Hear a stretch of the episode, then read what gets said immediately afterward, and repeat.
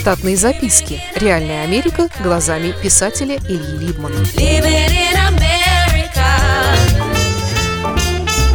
Про третью работу. Продолжение.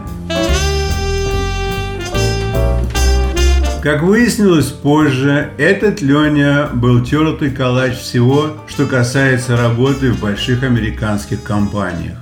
Его принимали и увольняли из них посезонно или в зависимости от занятости компании. Он относился к этому философски. Главное продержаться три месяца, чтобы потом можно было получать пособие по безработице. Было удивительно, что ему удавалось сделать и такое – ведь английским он практически не владел, особенно на слух. Бывало дают двум людям задание, ему и еще кому-нибудь. Он слушает как бы нехотя, как слушают иногда взрослые заезженную детьми мелодию, которая опять пробилась к ним в быт. Еще в плохих фильмах о войне крутые разведчики примерно так слушали толстозадых штабистов, когда те давали им последние наставления, как брать языка. Но с выполнением задания он не спешил. Оттащил карандаши или писал письма на родину. Потом, как бы ненароком, он подходил к чертежнику, кому давали похожее задание, и по-хозяйски оценивал, что тот успел начертить. Давал ему пару отеческих советов про толщину линий или угол заточки грифеля и шел начинать свое. Среди десятки чертежников были только две американки – Одна из них, пожилая худышка по имени Дженни, с непогасающей сигаретой и холодным кофе в бумажном стаканчике, куда стряхивала пепел, работала для компании долгие годы. У нее был портативный транзисторный приемник, принимавший только одну станцию новостей. Дженни ни с кем из нас новеньких не разговаривала. Помню, однажды в понедельник она объявила как бы всем сразу, что купила себе новую Хонду – которая будет последней машиной в ее жизни. Леня очень оживился такой внеклассной теме разговора и несколькими изуродованными фразами утешил ее, что если она даже попадет в ужасное дорожное происшествие, то ее тело вырежут из маленькой Хонды автогеном, а потом будут еще очень долго лечить и вылечат, а машину ей придется покупать опять новую. Другая американская чертежница, Мара, была левшой – и очень красиво и грамотно писала всю необходимую техническую информацию на чертежах всех проектов компании. Ей разрешалось работать по 60 часов в неделю. Иногда она разговаривала с Дженни, и они обе смеялись потом. Мара разбавляла свой послеобеденный кофе дешевым ликером. Ее почерк становился от этого только тверже. Леня однажды открыл мне секрет, что, мол, видел ее на той неделе в нерабочей обстановке в соседнем городке два раза с разными мужчинами.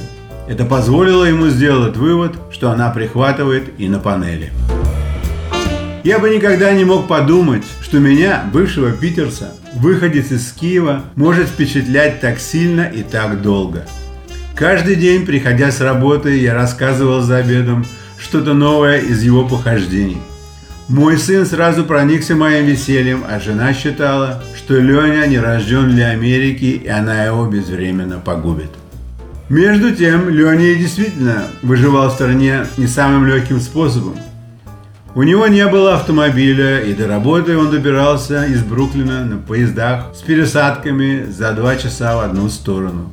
В семье у него тоже было не все гладко. 13-летний сын перерос его и отбился от рук – занашивал без разрешения до абсолютной непригодности отцовскую одежду и обувь. Иногда они дрались до крови за право владением переключателем каналов в телевизоре. Сын побеждал все чаще и смотрел свои программы, сидя на поверженном отце. Его жена, пышнотелая блондинка, успешно работала в банке недалеко от дома.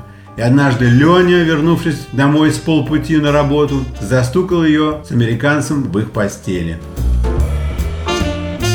Он рассказал мне об этом без особой горечи, скорее с гордостью добавив, что у того американца есть своя жена, и теперь они будут ходить друг к другу в гости и, может быть, оставаться ночевать вместе.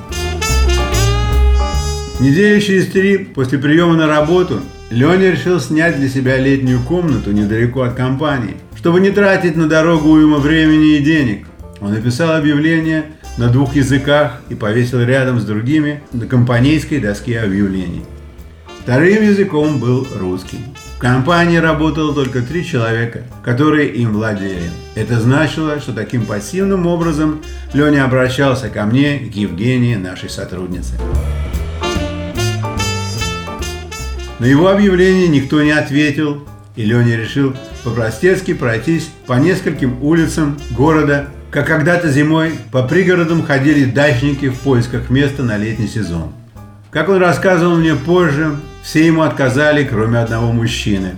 Тот предложил ему пожить в отапливаемом гараже, но Леня не согласился. Он все-таки купил себе машину-пятилетку, однако водительских прав у него не было, как и у многих прибывших из России, а был только пермит, официальное разрешение сидеть за рулем в случае, если кто-то в машине имеет права. Расстояние от его дома в Бруклине до работы было примерно 70 километров.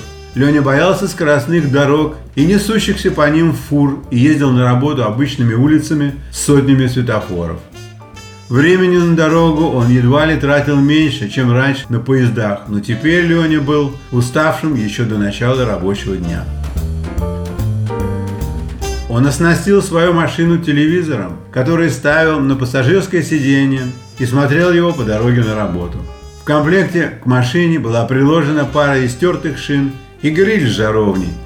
Один раз он не вернулся в офис после ланча, а часа через два в компанию приехали городские пожарные с Леней и его грилем. Оказалось, что он решил поджарить себе мясо в городском парке, где было не положено. У компании дела шли хорошо, и на нашу половину офиса довольно часто заглядывал хозяин, чтобы сказать пару слов благодарности за качественную работу или генерального поднятия духа.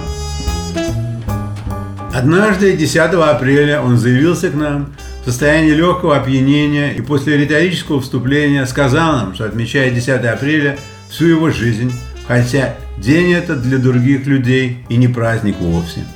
Он не мог устоять перед искушением, чтобы не поведать нам, почему празднует этот день. Оказалось, что в 914 году его родители поженились, и как подарок от родителей его родители получили поездку в Америку. Поездка была необычной, а на самом быстром корабле того времени – «Титанике». Но у молодоженов что-то не сложилось. Поезд из австрийской Вены до французского Калаиса шел слишком долго, и в Саутхэмптоне отчалили без них. Мы все сидели тише обычного, завороженные драматичностью услышанного, пока Леня комплиментарно громко не сказал хозяину, как жалко, что ваши родители не успели на тот пароход. Теперь я думаю, что Леня не был злодеем, а скорее он был идиотом, как Швейк. Он не знал, что Титаник не доплыл до Америки именно в тот раз. Хозяин никак не реагировал на его комплимент. В компании я подружился с беглым румынским киноактером по имени Зорин, названным так в честь русского литературного героя. Зорин был очень красив собой и лучше других знал английский. Однако невозвращенцем он стал не как актер, а как игрок сборной Румынии по волейболу. После работы в нью-йоркском такси денег от проектных работ ему явно не хватало. И через месяц работы в компании он уехал в Калифорнию, чтобы играть там в пляжный волейбол 2 на 2 за деньги, которые нам и не снились. Штатные записки. Реальная Америка глазами писателя Ильи Либмана. Читайте книги русского писателя современной Америки Ильи Либмана. В них живо и не скучно описываются нестандартные ситуации, происходившие с бывшими гражданами Советского Союза на фоне американского урбанистического ландшафта. Повести «Алиса» с Райкой, «Второе дыхание», «Время апельсина» и «Малыш 21 века» можно приобрести в интернет-магазине «Литрес» или на сайте писателя читаливы.ру.